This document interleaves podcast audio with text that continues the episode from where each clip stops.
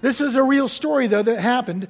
Um, I, uh, I'm the father of four stepkids and two biological kids. My daughters, as they were growing up, Jayana and Donovan, they were sisters. They were very much sisters, and they would get on each other's nerves like nobody's business. And they and it would just drive me nuts as their dad that they wouldn't get along. Well, every time Father's Day would roll around or my birthday, they'd say, "Dad, what do you want for Father's Day? What do you want for your birthday?" And I said, "I want you two to get along." And they said, "No, something real." something real. That, that, that is real. I want you to get along. That, nothing would please my father's heart more than my kiddos getting along and, and having unity in our family. I'm, I'm getting ready to share with you just a scratching of the surface of something that God says in His Word. Psalm, 30, Psalm 133. How good and pleasant it is when people, God's people, live together in unity. Ephesians 4 Make every effort to keep the unity of the Spirit through the bond of peace. Colossians 3 Bearing with one another, and if one has a complaint against another, forgiving each other, as the Lord has forgiven you, so you almost also must forgive. Matthew 5 Blessed are the peacemakers, for they shall be called sons of God. James 4, what causes quarrels and what causes fights among you? Is it not this that your passions are at war within you? Matthew 5. So if you are offering your gift at the altar and there remember that your brother has something against you, leave your gift there before the altar and go. First be reconciled to your brother and then come and offer your gift. Matthew 7. You hypocrite. First, take the log out of your own eye, and then you will see clearly to take the speck out of your brother's eye. Hebrews 12 Strive for peace with everyone, and for the holiness without which no one will see the Lord. See to it that no one fails to obtain the grace of God, that no root of bitterness springs up and causes trouble, and by it many become defiled. Romans 12 If possible, so far as it depends on you, live peaceably with all. 1 Corinthians 13 Love is patient and kind. Love does not envy or boast, it is not arrogant. Ephesians 4 Be kind to one another, tenderhearted, forgiving one another as God in Christ forgave you. You think maybe something's important to God?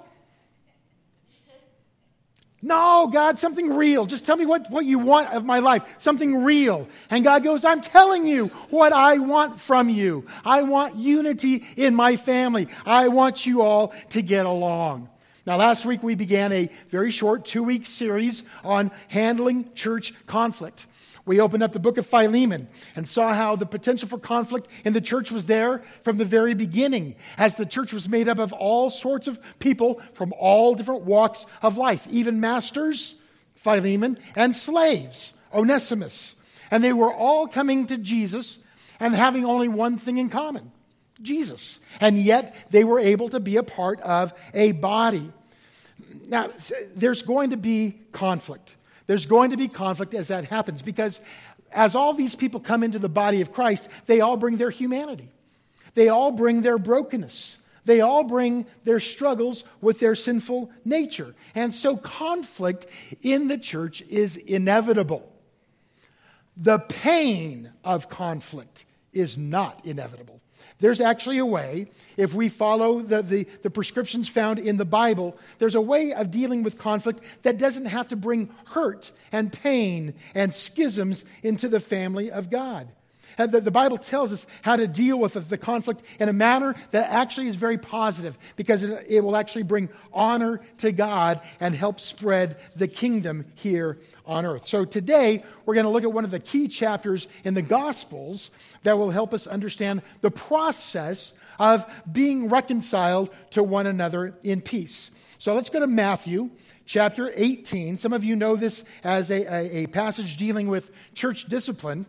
But I actually think it goes a little bit deeper than just the way that a, ha- a, church should handle discipline with sin. It actually talks about this peace that we can have between each other and reconciliation. We're going to start out in verse 15 of Matthew 18. This is what Jesus says He says, If your brother sins against you, go and show him his fault, just between the two of you. If he listens to you, you have won your brother over. But if he will not listen, take one or two others along so that every matter may be established by the testimony of two or three witnesses. If he refuses to listen to them, tell it to the church. And if he refuses to listen even to the church, treat him as you would a pagan or a tax collector. I tell you the truth. Whatever you bind on earth will be bound in heaven, and whatever you loose on earth will be loosed in heaven. And again, I tell you that if two of you on earth agree about anything that you ask for, it will be done for you by my Father in heaven. For where two or three are gathered in my name, there I am with them. So that's the core of what I want to talk about today the core uh, of, of reconciliation. But before we look at the core, I want you to understand the context that we find that core in. See, this comes from a, in a very interesting time in Jesus' ministry. The, the, the chapter begins with conflict. If you look at verse 1, it says, At that time, the disciples came to Jesus and asked, Who is the greatest in the kingdom of heaven? Now, let me tell you, that's not just a, a, a simple, innocent question that they were asking. Uh, if you read in other versions, uh, in, the, in the other Gospels about this, they were actually fighting amongst themselves who was going to be the greatest, who got to sit on Jesus' right hand and his left hand uh, when he came into power in his kingdom. They wanted to be the greatest. So they were asking Jesus not this innocent question, oh, who's going to be the greatest? No, they were saying, who's going to be the greatest? Me, right? Me. Not him, not my brother, it's got to be me. There was this conflict going on. And the conflict betrays an attitude that I really want you to, to pay attention to. Uh, because what seems to be the attitude shown here by the disciples, it sure ain't humility, is it? Now, this is about ego. This is about me wanting to be better than somebody else. It's about their position, it's about their power. Well, we, we uh, looked at James 4, and James 4 says, What causes quarrels and fights among you? Isn't it the passions that war within you? You desire and don't have, so what do you do? You murder. Or you covet and you can't obtain, so you fight and you quarrel. It's, it's, a, it's a heart issue. It's, it's a, an issue of me, me, me. It's all about me, and I'm putting myself in the middle of God's work. Folks, if you're putting yourself in the middle of God's kingdom, you are, have absolutely missed the, the, the, boat. You have missed the mark entirely. And you're headed down a wrong path. And not only that, but once you're going down that wrong path, that's not based on humility, but based on position and power, you're going to leave a long uh, line of hurt and chaos in your wake. Jesus understood what was going on. He knew about the conflict. So, this is how he responded to them. Who's going to be the greatest? Look at verse 2. He called a little child and had the child stand among them. And he said, I tell you the truth, unless you change. See, it was about them and their attitude. Unless you change and become like little children, you will never enter the kingdom of heaven. Therefore, whoever humbles himself like this child is the greatest in the kingdom of heaven. Nailed it. Nailed it. He said, Man, you guys want to know uh, uh, about power? It's all about humility. Now, this just begins then, uh, the next section, where Jesus now talks about the seriousness of our own sin to try to, to realize that if you're going to get down on somebody else for their sin, you better realize that if your right eye causes you to sin, that's serious. You got to deal with your stuff first before you go try to deal with anybody else's stuff. Again, humility, putting yourself in the right perspective. And then he talks about how you would leave the 99 sheep uh, alone to go find one that is gone away and talking about the urgency of bringing people back into the relationship that God wants us to enjoy in His body, in His family, in His church. we even uh, read through a passage in Matthew 5 that Jesus tells us reconciliation is so important that if you realize that you have done something to somebody else and you're at church, it's more important for you to leave church and go make it right and go apologize to that person than it is for you to be here in church because your relationship with God will be affected if your relationship with other people are not right. So there's this responsibility that if we know that we are on the wrong side, if we have hurt somebody else, we need to go and make restitution and seek reconciliation. Remember Onesimus last week in the book of Philemon? This runaway slave had cost his master money. Uh, there, was, there was something that he had done wrong to his master, and he, in humility, needed to go back and admit he was wrong. But then on the other side, Philemon needed to have humility in order to accept Onesimus back into a right relationship. Well, that's exactly what Jesus is talking about here now in Matthew, as he brings up this whole idea of humility and the importance of relationship and bringing one back. He says, Now, let's look at this core. Verse 15 If your brother sins against you, Go show him his fault just between the two of you, and if he listens to you, you have won your brother over. Now, I know, after years of being in ministry and having people in my office tattling on other people and wondering, you know, what, what are you going to do about her? Because she's been doing all of these things to me. And I say, well, have you gone to talk with her? No? Okay, listen. The hardest step, the hardest step is to go to your brother who has wronged you. That's not necessarily the hardest part of that. The hardest part is to not talk to anybody else before you talk to them. Because that's who we are. We like to talk to other people to get them on our side so that we can prove that we were right before we go and tell them that they were wrong. Huh. Don't believe me? Spend some time on Facebook this week and see how many people run to their own crowd to validate their own arguments or their own actions. Boy, it takes guts to not do that. It takes guts to actually go directly to those with whom you have conflict.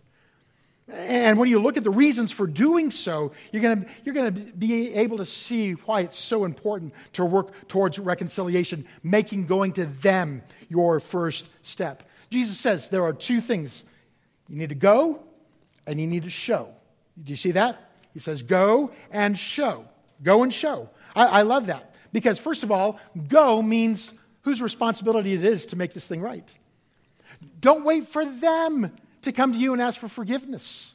Don't wait for them to realize their fault.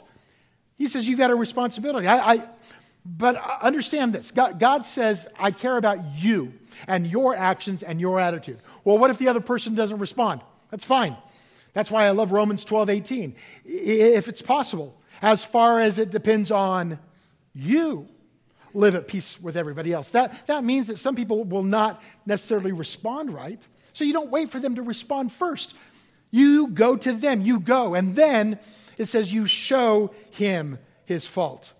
So a couple things here. Number one, who do you show the fault to? Facebook? Your, your, your buddies? You show them the fault of this other person? No. It's done just between the two of you, you go and show that person what the conflict is all about. Keeping it between the two of you is beneficial for a couple of reasons. Number one, it minimizes misunderstanding. I, I, love talking with Troy uh, York because he, uh, he, he, teaches our, our marriage ministry, he and Teresa do, and, and they have come up with this uh, amazing insight that when you're trying to communicate with your spouse and there's some conflict going on, sometimes it's good to, to stop and say, Is there been a misunderstanding? Like you say this Hey, what I just heard you say was da da da da da da da da. Is that correct? Now, what's beautiful about that is it gives them a chance to say, No, that's not what I was trying to say. Let me, re- let, let, let me try to reword it so that we don't have conflict here.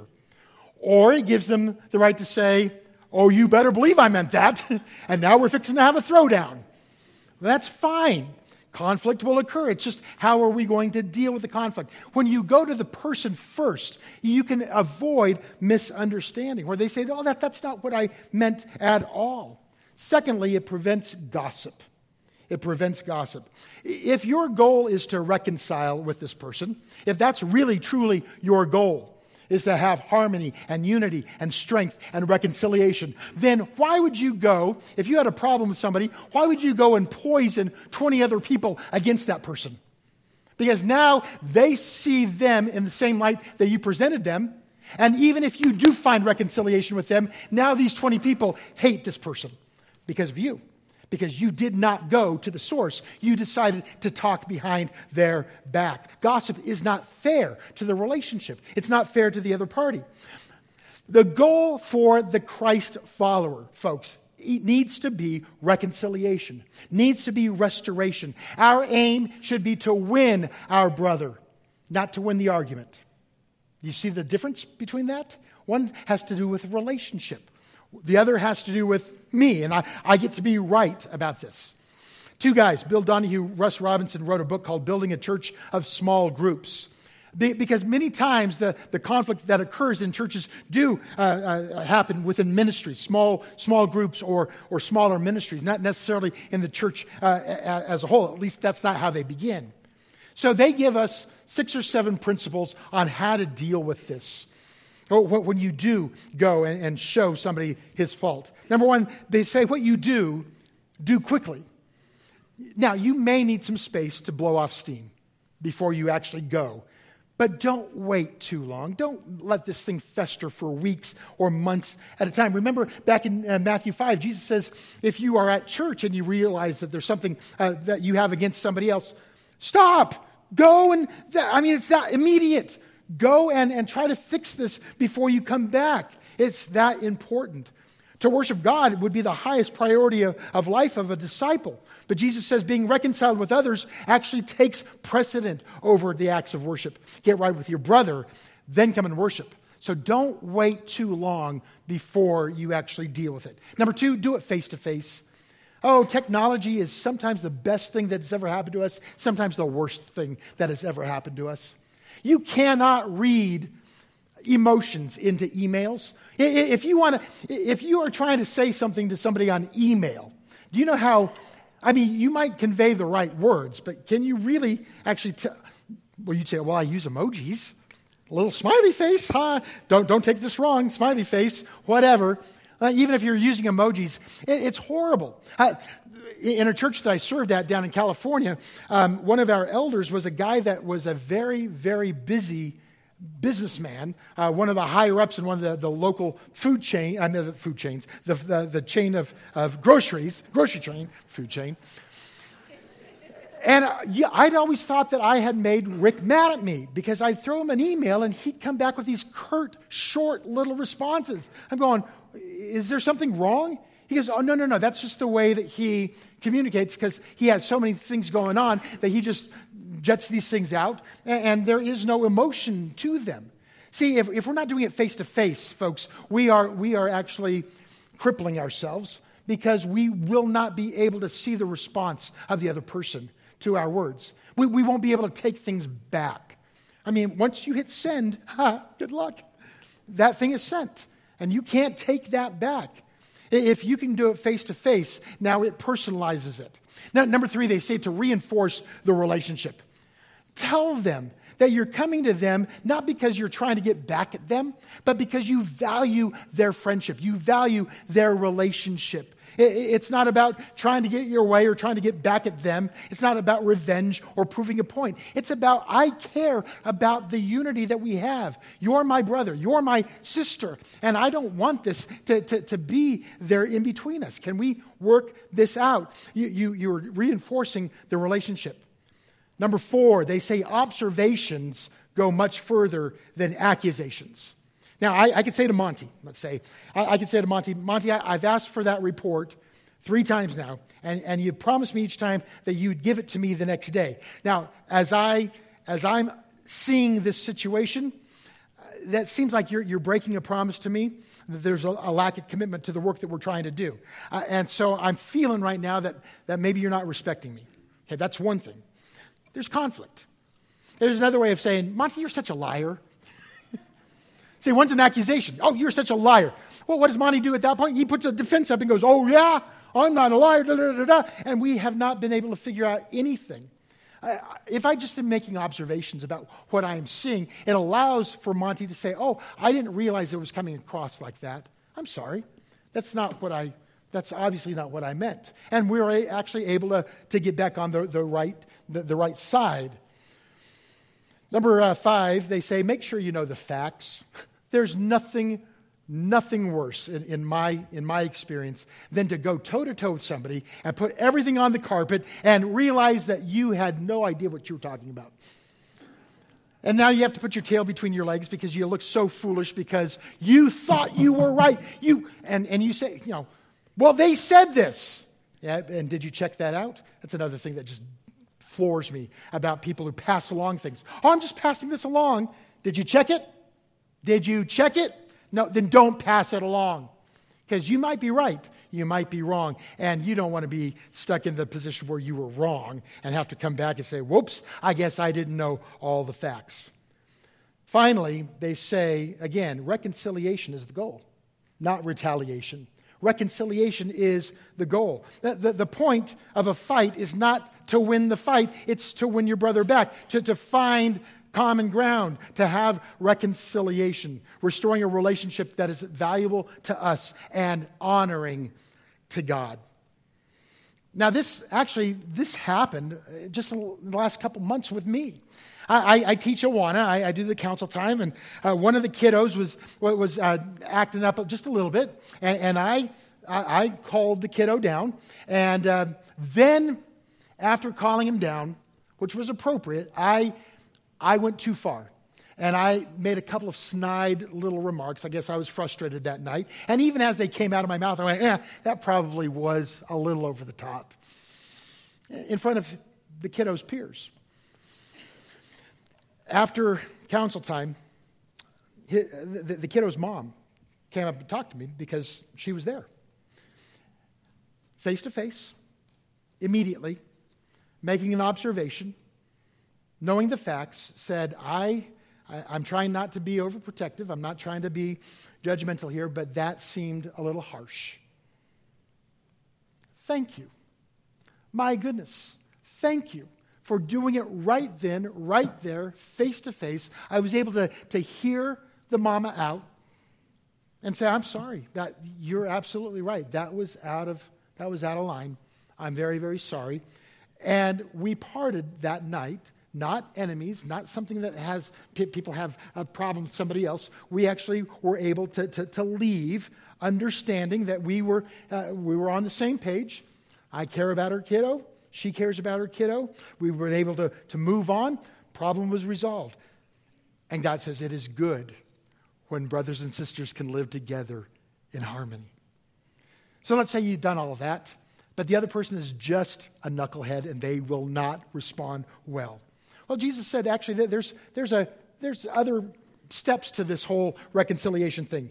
Uh, he says, if he will not listen, once you go to them, go and show. If he will not listen, take one or two others with you so that every matter may be established by the testimony of two or three witnesses.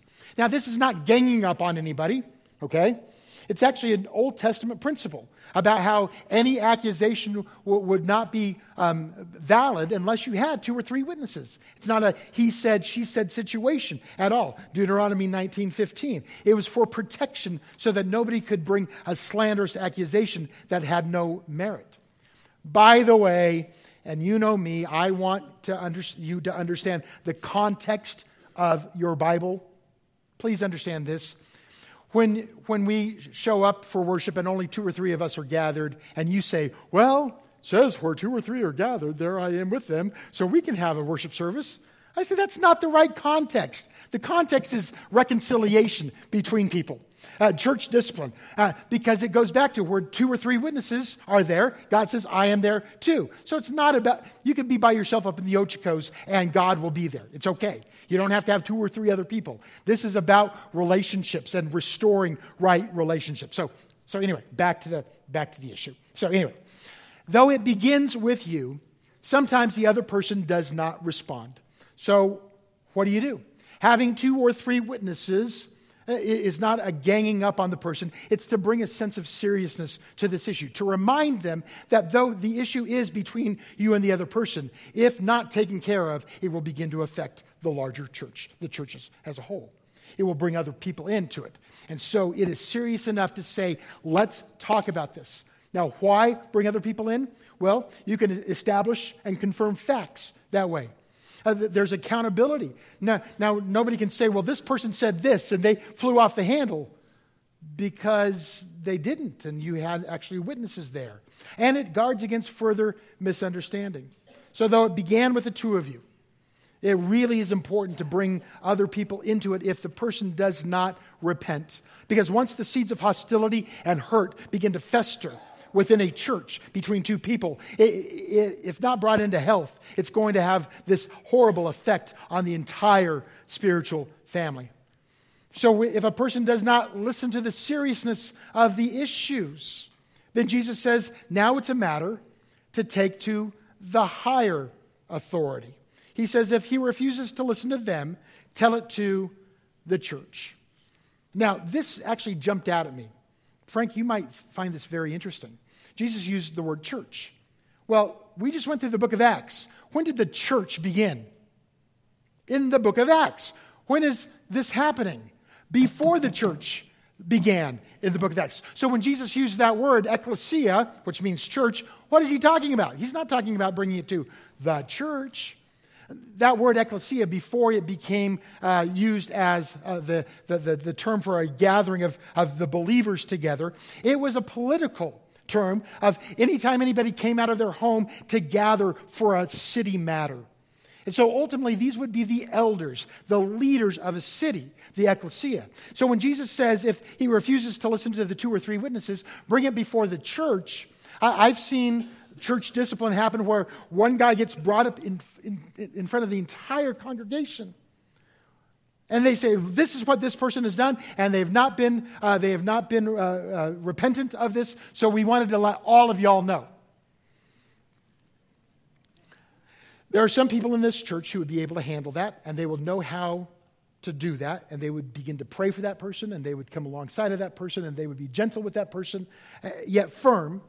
And some of you, not very far along in your faith, you might use that as fodder for gossip and talking behind the people's back and, and, and responding to them in the wrong way. So that's why I don't believe that Jesus is saying, bring this matter before the entire church. I think he's saying there are leadership of your church, like the elders of a city, that you need to bring these to because they care about the flock and they are there to protect the flock.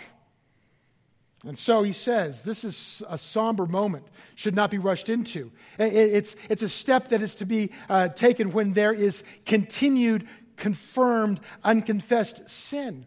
It's not a witch hunt, it's not a shun the unbeliever. It's a, it's a way for the leadership to speak into the life of this person that is unrepentant because they are to protect the flock. So much so that Jesus says, then, if they don't even listen to your leadership, the elders, the ecclesia of the church or, or of, of the assembly, then if they refuse to listen even to the church, treat him as you would a pagan or tax collector. Now, two things about this.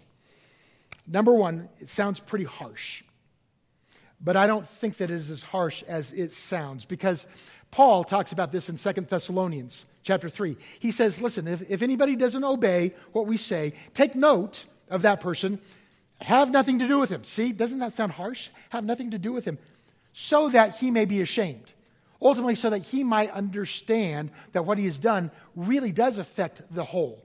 And there, therefore should be removed from the whole for, for a time. But he says, but don't regard him as an enemy. Oh, that's where I think we miss it. Don't regard him as an enemy, but warn him as a brother. Let me ask you this How did Jesus treat pagans and tax collectors? Did he kick him out? Did he say, Get out of my presence, you evil, horrible, no good people? No. He saw them as people who needed to come to repentance, who needed to come from the outside back into the inside after a change of heart. So when we treat them like tax collectors and, and, and pagans, it's not like we were saying, Get out of here, you are never allowed back into this place again. It, there is a, there is a, a care for their souls, that they might come back and be reconciled to the entire assembly. The exclusion is ultimately intended to bring them back into repentance so that we would wait for them with open arms, loving them like, like people who needed to be won over, just like Jesus would want us to do. Lastly, by bringing it up into the assembly, it actually does uh, prevent a, a, sense of vindictiveness because it's not about one person who got their hurt, uh, feelings hurt. It really is about the health and unity of a church because we've been given a commission. And if we are divided, we can't do that commission very well. It's only when we come together as a family. And you might say, but I don't like that person. That's fine. You got to love that person, though. And you got to be reconciled to that person so that we can put our eyes on the, the right things. Right now, I invite the worship team to come on up. And as we finish up, I, I want to leave you with just a few gut check questions. Because I know, I know that there are people in this room, crowd this size, that you're dealing with this. You're dealing with somebody who has hurt you, and you need to forgive them. Or you've, you're, you're dealing with somebody that you have hurt, and you need to actually make amends as well as you approach this, I, I want to ask, I give you four gut check questions. Number one, when you do this, are you loving that person like, or are you treating them like somebody that God loves? You, you realize that God loved you so much that he sent his son to die for you because you were a sinner and he loves you. But you know that person that you have a problem with? God loved them so much that he gave his son to die for them to forgive them. And so, are you treating them like an enemy of God, or are you treating them like somebody that God actually loves? Number one. Number two, what is your goal? Is it reconciliation and unity, or is it retaliation and being right and having your feelings um, validated? Are, are you doing it because you're right, or are you doing it because it is right? Number three, how's your attitude? I, I know that we, we will have emotions.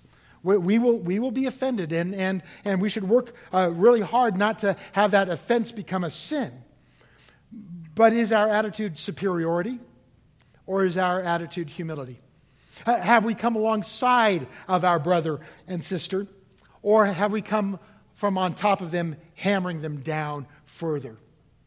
And finally, how willing are you to obey the process that Jesus has asked you to do? we are a church. And being a church, there will be conflict. As long as churches are made up of people, there will be conflict. But I guarantee you, I promise you that through the Bible, there is a way to glorify God in the manner in which we handle our conflict. Have you ever heard, well, she started it? My mom heard that all the time. Well, she started it. You know what my mom would say? Well, I'm going to end it. Now, that was a not so veiled threat. Oh, yeah? Well, she said, I'm going to end it. Now, hold on. Ultimately, our God, our Heavenly Father, calls you and I to reflect His grace, His love, His forgiveness, and His glory by saying, You need to end it, Trey. You need to end it. Every conflict must come to a conclusion. Conflicts in the church should never be forever feuds. God has called you and I to be the ones who are willing to end it, but not in the way that the world would say, to, to go out and take revenge and kill 95 people because they killed your dog uh, that your, your, your wife gave to you, or whatever. That's the way the world says revenge. Reconciliation depends on an attitude of grace and a willingness to overlook offenses and the remembrance of what it means to have our sins forgiven as we learn to forgive other people and live in this amazing community of Christ in God's kingdom.